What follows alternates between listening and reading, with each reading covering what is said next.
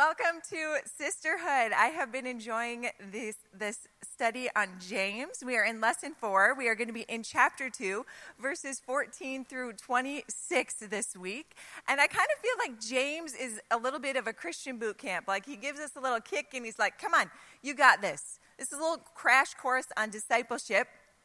And it's really everyday practical stuff that we need to know. He doesn't beat around the bush. He tells us how to do and what to do, and then it's just our responsibility to go out and live it. And so, as we dig into chapter 2 today, some of you in your Bible, I'm sure it's titled Faith and Deeds. Maybe it says faith and works or faith without works is dead but it's going to be something like that and and believe it or not i do i do get asked the question from time to time what about works what about works? Like, don't we need to do something for this? And it's usually when I'm telling someone about the saving love of Jesus Christ and I get to the end and I say, Do you want to receive this free gift? And they're like, Free gift? Really? And I'm like, No, no, really. It is, it is a free gift. You just have to believe. But I think we've been taught so many times that there's something that we need to do or we feel like we need to earn it. And no, it is a free gift, and that's what we're going to learn about today. But then James says, Is there more after the free gift? Is there something more after the free gift? See, because we can't just talk the talk. We have to learn to walk the walk as well. And I think right now, sometimes in the American church, there's a temptation to be what I'm going to call a passive believer or a passive member because it's really easy to come to church on the weekends and smile and greet people and shake their hand and do whatever they asked us to do and then leave and get in our car and drive away and do nothing and then come back on Sunday and do the same thing over and again and not and not put a meaning to it. And I would call that low impact faith. See, low impact faith says, I have faith in Jesus, but I don't have enough faith to surrender to Him. Low impact says, Yeah, I'll join a church, but I might not have enough to forgive those around me.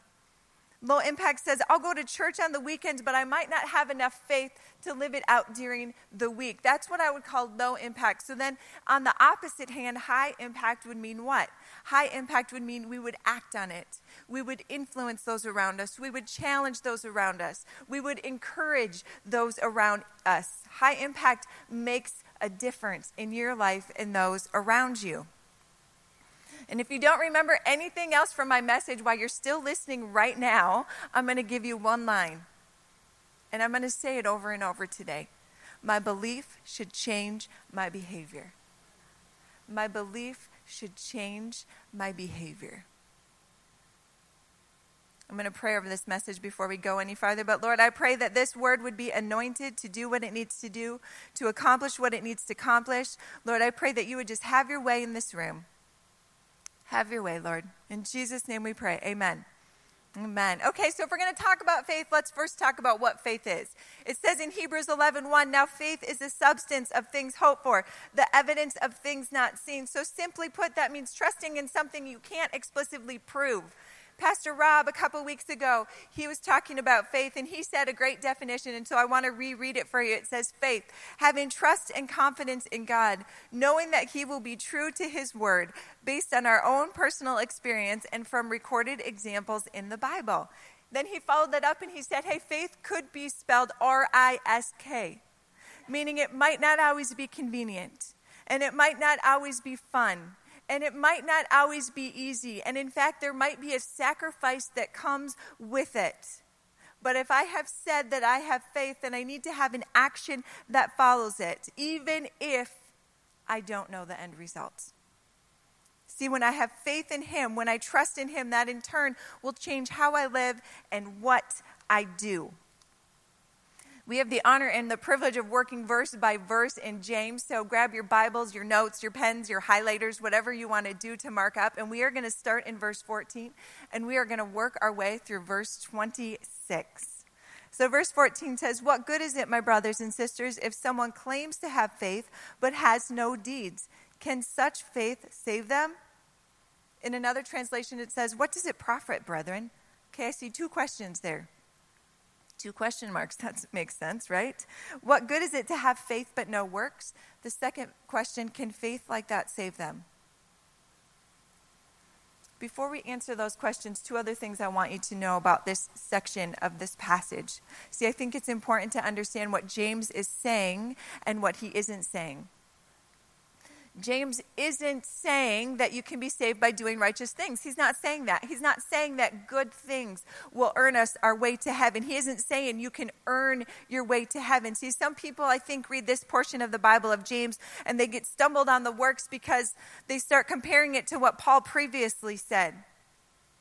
And, and someone told me one time, hey, Emily, when you read the Bible and you want to understand it, you need to use the 20 20 rule, meaning you need to go back 20 verses and then you need to go ahead 20 verses so that you have the complete context. Makes sense, doesn't it? If you guys send me an email and I just take a line out or I take a paragraph out, it's going to mean something completely different than you probably intended it for it to mean.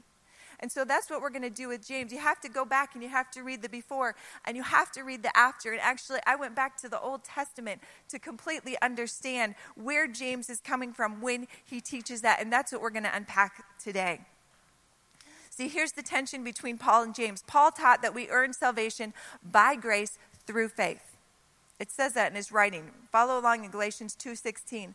We know full well that we don't receive God's perfect righteousness as a reward for keeping the law, but by the faith of Jesus. His faithfulness, not ours, has saved us, and we have received God's perfect righteousness. Now we know that God accepts no one by the keeping of religious laws. He's like, "Hey, you want to go to heaven when you die? It's not earning your way there. It's believing in Jesus Christ." Paul says we've been justified by faith, not the work of the law. Paul left no wiggle room there. He says, well, maybe if you're really good. No, no, no. He's like, no, it doesn't matter if you're good. You need to believe in Jesus Christ. There's no way of earning our way there. So it's here that people are saying, okay, so now is James saying the opposite of what Paul's saying? Is James saying that it is by works? No, James James isn't saying that Christ's sacrifice isn't enough and you have to work your way to heaven. James believes the same thing that Paul wrote in 2 Corinthians.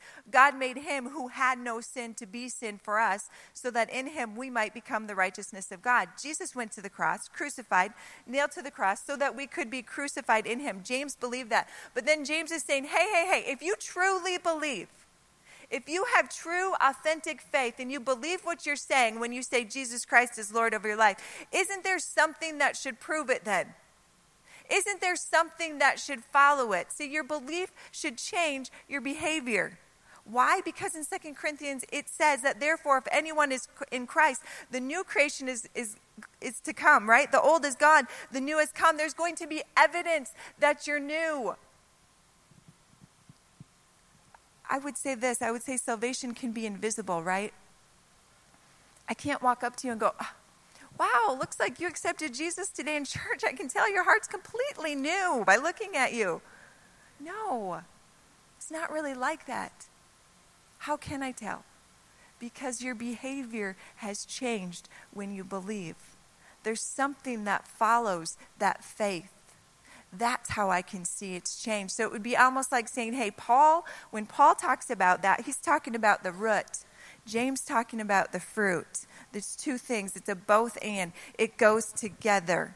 Your actions should follow your faith. Your beliefs should change your behavior. And see, it's also important to know that when Paul was teaching, when he was teaching about that, he was teaching to a bunch of legalists in Galatia. And so Paul's emphasizing, hey, you can't earn your salvation. They needed to hear that. James, James is teaching to a group of people that they have a great understanding that Jesus paid it all. And so his, he almost had to go to the other side of the pendulum because they were saying, hey, since, since Jesus has grace and since Jesus already paid my bill, it doesn't really matter how I live, right? I can just say I believe in God and remain in my sin, and I can really get the best of both worlds. And I would say if I put it in today's terms, it would be like this. It would be like James is talking to the people that go out during the week or go out on the weekends and do whatever they want to do. And then they show up on Sunday because they feel like, ah, if I come to church, I'm forgiven. And then they go out and they continue to live the same way. And there isn't a change in their behavior, but they're like, mm, grace covers it all. See what I'm saying? So, so that was Paul's audience. So that's where his teaching comes from. See, it's not enough just to go to church. It's not even enough just to go to sisterhood. That's not God's highest calling for us to go to a destination. See what he wants? He wants us to go to the destination so that we can learn about him. And then through his faith, we go out and we go display our faith in actions we're missing out if we miss that. So, so James is, is basically saying, hey, yeah, you can sure, you sure, you can say you have all the faith you want, but if you're not experiencing a change in your behavior, then do you need to go back and examine your heart? Verse 17, in the same way, faith by itself, it, it's, if it's not accompanied by action, is dead. But someone will say, hey, you have faith, I have deeds. Show me your faith without deeds, and I'll show you my faith by my deeds. Here he's saying, yeah, there's no way to show our faith to others if it doesn't change our actions. What's the Bible say? That they will know we are Christians by our love. If we confess with our mouths that Jesus is Lord and we don't have any change in our lives, low impact, ladies. That's called low impact faith. High impact faith says we be trust him and there's going to be it's going to result in changed behavior. I want high impact. I mean, I could tell you story after story of things in my life that I used to struggle with that I do not struggle with anymore. Why? Because I have had a change of heart and it in turn has changed my behavior. Verse 19, you say you have faith, for you believe there, there is one God. Good for you. Even the demons believe this and they tremble in fear. Okay, what's James saying? Hey, it's not enough just to know. Even the demons know this. Just because you believe in God and fear God doesn't mean that you trust Him. What sets us apart from the demons? We love God. They don't love God. We love God. And so it's out of our love for Him that we do things, that we show our fruit. Verse 20 You foolish person, do you want evidence that faith without deeds is useless? Useless. It could be dead again there. He used it in verse 17. He uses it in 20. He's going to use it again in 26. Pay attention, that means three times. Useless can mean unprofitable, unemployed. To say you have faith and no works is unprofitable. It's not bringing anything good into your life. It's not true faith. True faith changes things. True faith brings good things, it brings good fruit.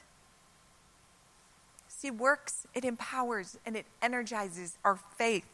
It's almost as James is saying, Yeah, you don't think works matters. Let me give you two examples where I can show you that faith and works coupled together completely change somebody. And then he mentions Abraham, the father of faith, and Rahab, the prostitute, turned into a princess. Look at verse 21. Was not Abraham, our father, justified by works when he offered Isaac, his son, on the altar? Okay, here we need to know that sometimes one word can mean two different things.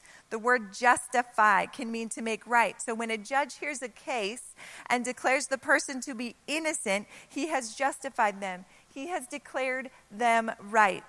Justify can also mean to prove what is right. Okay, so if I state my opinion and someone says, hey, can you justify that? They're not asking me to make it right. They're saying, can you prove that this statement is right? The teachings we read earlier from Paul, ladies, he's using that first definition. So when Paul says we are justified by faith, we believe that God justifies and declares us right. That's the root of salvation.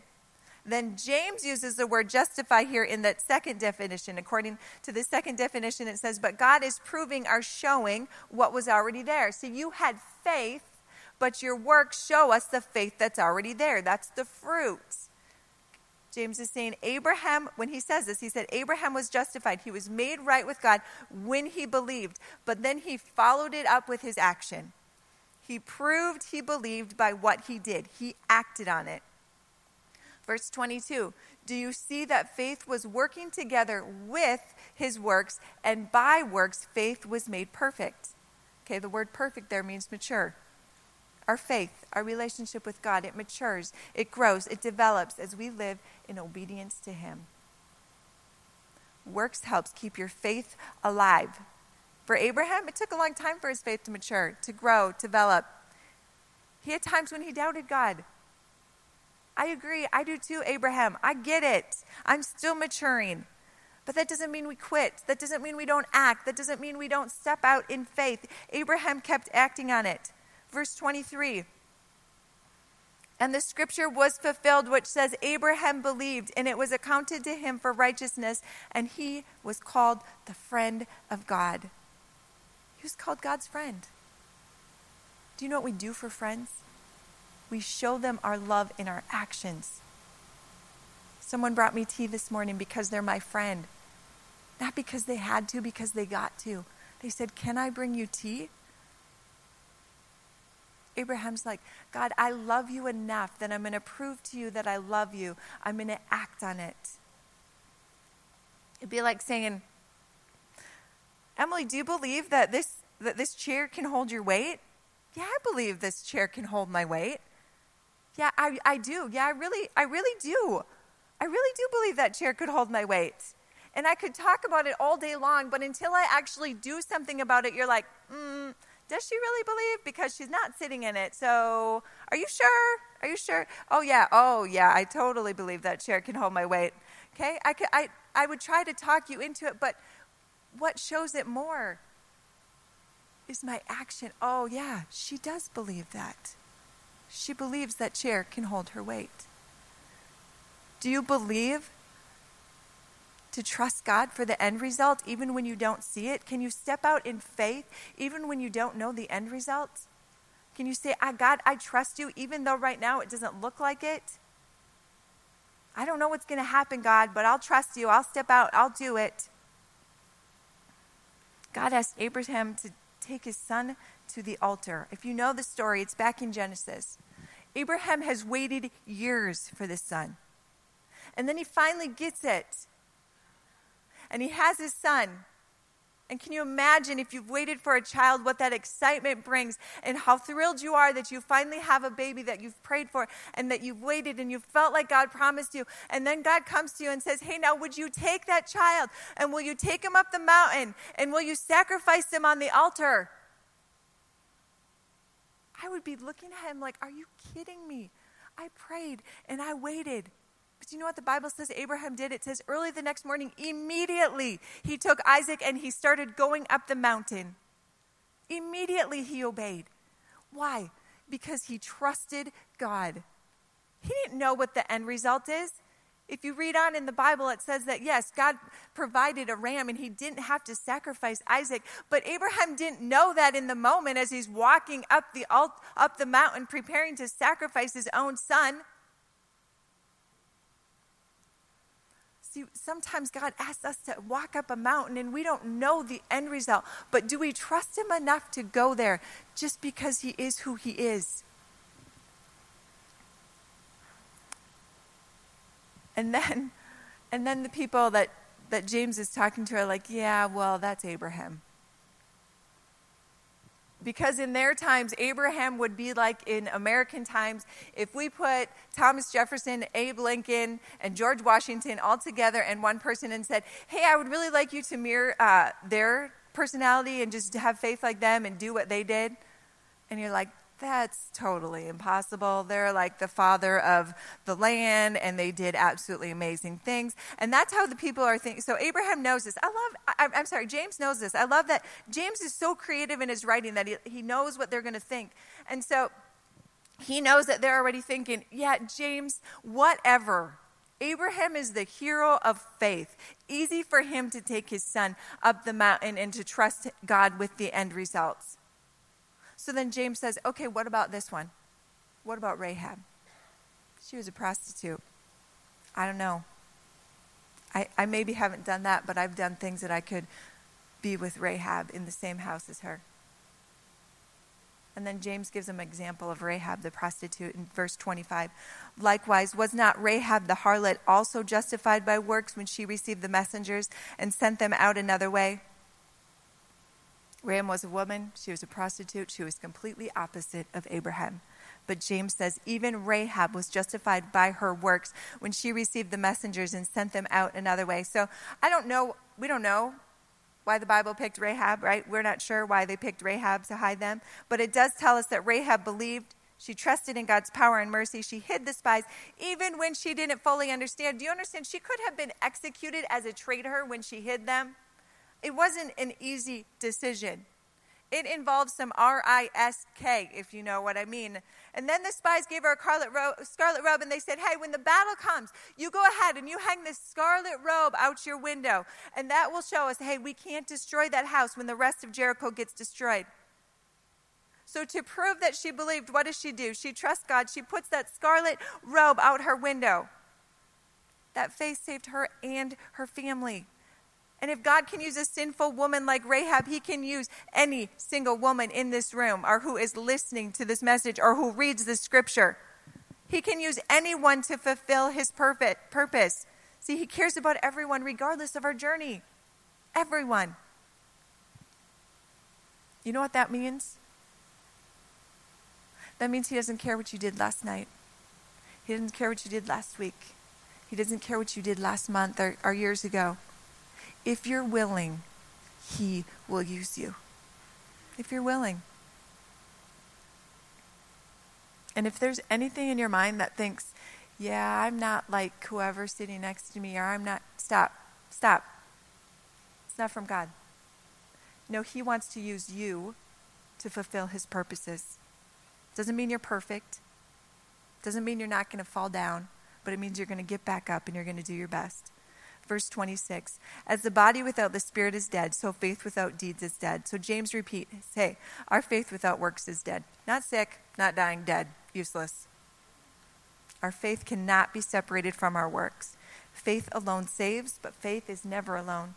Faith is the root, and the works is the fruit. A couple weeks ago, I was on a bus and we were in Colorado. We had just flown into Denver. I was with my whole family, and we jumped out of the airport and we jumped on the bus to go get our rental car. And I saw this woman sitting across from me, and she had tears running down her face as she's looking at her phone. And I'm ashamed to say this, but it's true. I don't know if you've ever done this. I almost didn't want to look. Because if I looked and I saw, I knew I'd have to do something. I knew God was going to ask me to do something, so I pretended like I didn't see. And I just kept looking away, and then I just like kind of do one of those. I'm like, oh, she's still crying. Finally, God's like, go pray for her. Get up and go pray for her. The next time I looked, she had just opened up her phone to she, clearly she saw something terrifying, and she's crying harder now. So I just got up and I went and sat down next to her and I grabbed her hands. I said, Can I pray for you? And it took about three seconds, and she just burst out into even bigger tears. She couldn't get it out, and I said, That's okay, it doesn't matter. I just want you to know that God sent me here to tell you that He sees you, that He knows, that He cares for you, that you matter to Him, that whatever you're praying for right now, He knows and He hears it. And then she got out that she was on her way to see her nephew who was in an accident, and he was lying on his bed, and his family was waiting for him to be taken to heaven. So we prayed for her nephew. I didn't have to know the end result. I just had to trust God in the moment.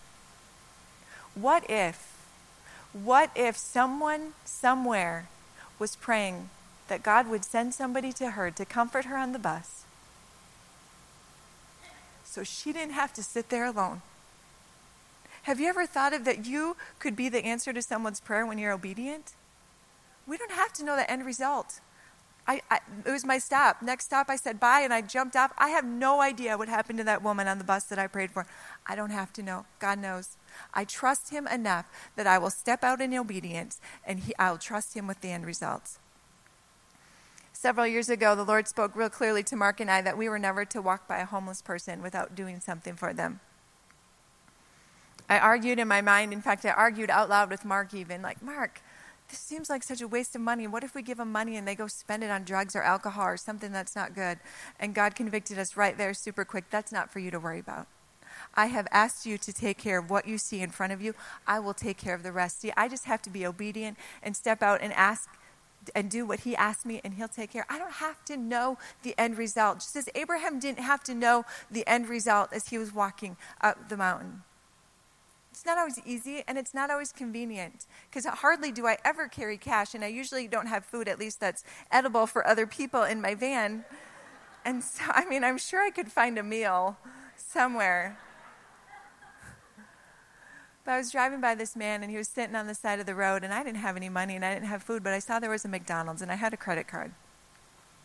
So I went over and I got him a meal and I and I brought it to him. And I handed it to him, and I was so excited to give it to him. I looked him in the eye and I said, Jesus loves you. And he looks in the bag and he says, I don't even like this. That's okay. That's not for me to worry about. God's going to take care of the end result. Another time I pulled up to a stoplight and there was this man standing next to me with a sign again no food, no money. I looked in my back seat to double check and I saw this box of pink shoes that I was supposed to return a couple days ago from one of my girls. And God said, grab the box. So I grabbed the box, I opened up my window and I looked at him. I'm like, sorry, this is all I got. And I hand it to him and I said, Jesus loves you. And he opens the box and he says, It's perfect. I don't know. Maybe he had a little daughter at home. I don't know. That's not for me to worry about. I just do what God asks, and God takes care of the rest. I had a missionary friend that was serving in France for a while, and she was on a public transportation bus, and she was standing there, and she could see at the other end of the bus there was a, a Muslim woman that was in a, a hijab and um, really quiet, wasn't doing anything. And, and God told my friend, He said, You need to go pray for her in your prayer language. And for those of you that don't know, prayer language is speaking in tongues. And so um, you can imagine that that sounded like an absolutely ridiculous request because you're like, I only do that in the quiet of my bedroom, not to a stranger. And God told her three times, You need to go do that. So she said, I am not getting off this bus before I go do that. And she walks up to this gal and she says, hey, can I, can I pray for you? I feel like God told me to come and pray for you. And the girl said, yeah, that's fine. And my friend begins praying in her prayer language, and she closes her eyes and she prays for this girl. And when she's done praying, she opens up her eyes and she looks at the girl, and the girl's weeping. And the Muslim girl looked at my friend and she said, How did you know my sister was sick and I didn't know you spoke in Arabic? And my friend said, I didn't and I don't but God did. And can I tell you that God told me to come and pray for you? He knows you, He sees you. We don't know the end result, but my friend could have changed that gal's eternity on a bus because she obeyed. See, faith says that I'll step out and I'll do, God, whatever you ask me to do, regardless if I know the end or not. We don't have to know the end. All we have to do is be obedient. We don't always know what's on the other side of our obedience. I often ask myself this question, and when I say often, I mean often. And, I, and if you go through any of my journals, I've written in my journal, and I've written that question, and then I've written what I felt like God want me to do. Here's the question What am I doing with my life while millions wait to hear about the love of Jesus Christ? What am I doing with my life while millions wait to hear about the love of Jesus Christ? Low impact or high impact, ladies? We get to choose. Step out in faith, not step out in faith. We get to choose. Care about the end result, not care about the end result. We get to choose faith in Jesus said, regardless of what happens in the end, Jesus, I'm trusting you with my yes, with my yes, with my yes. And see, if, you, if you've done it before, you know that sometimes a lot of little yeses turn into a really big yes. It doesn't have to be a big yes right away. Just start. Just start. Just start somewhere. So, Lord, we thank you that we can trust you. Lord, that we don't have to see the end results. Lord, I pay, pray for faith to rise up in every single person that just heard this message, Lord, that we can have faith like Abraham, that we can have faith like Rahab, Lord, that we can begin to say yes to the things that you ask us because, Lord, we don't have to know the end results. We don't have to know it. So, Lord, I pray that you would use us in ways that we never thought that we could be used to fulfill your purpose. And Lord, I pray that we would begin to percolate and to think about the question what am I doing with my life while millions wait to hear about Jesus Christ? Use us, Jesus. Use us. In Jesus' name we pray. Amen. Amen. Amen.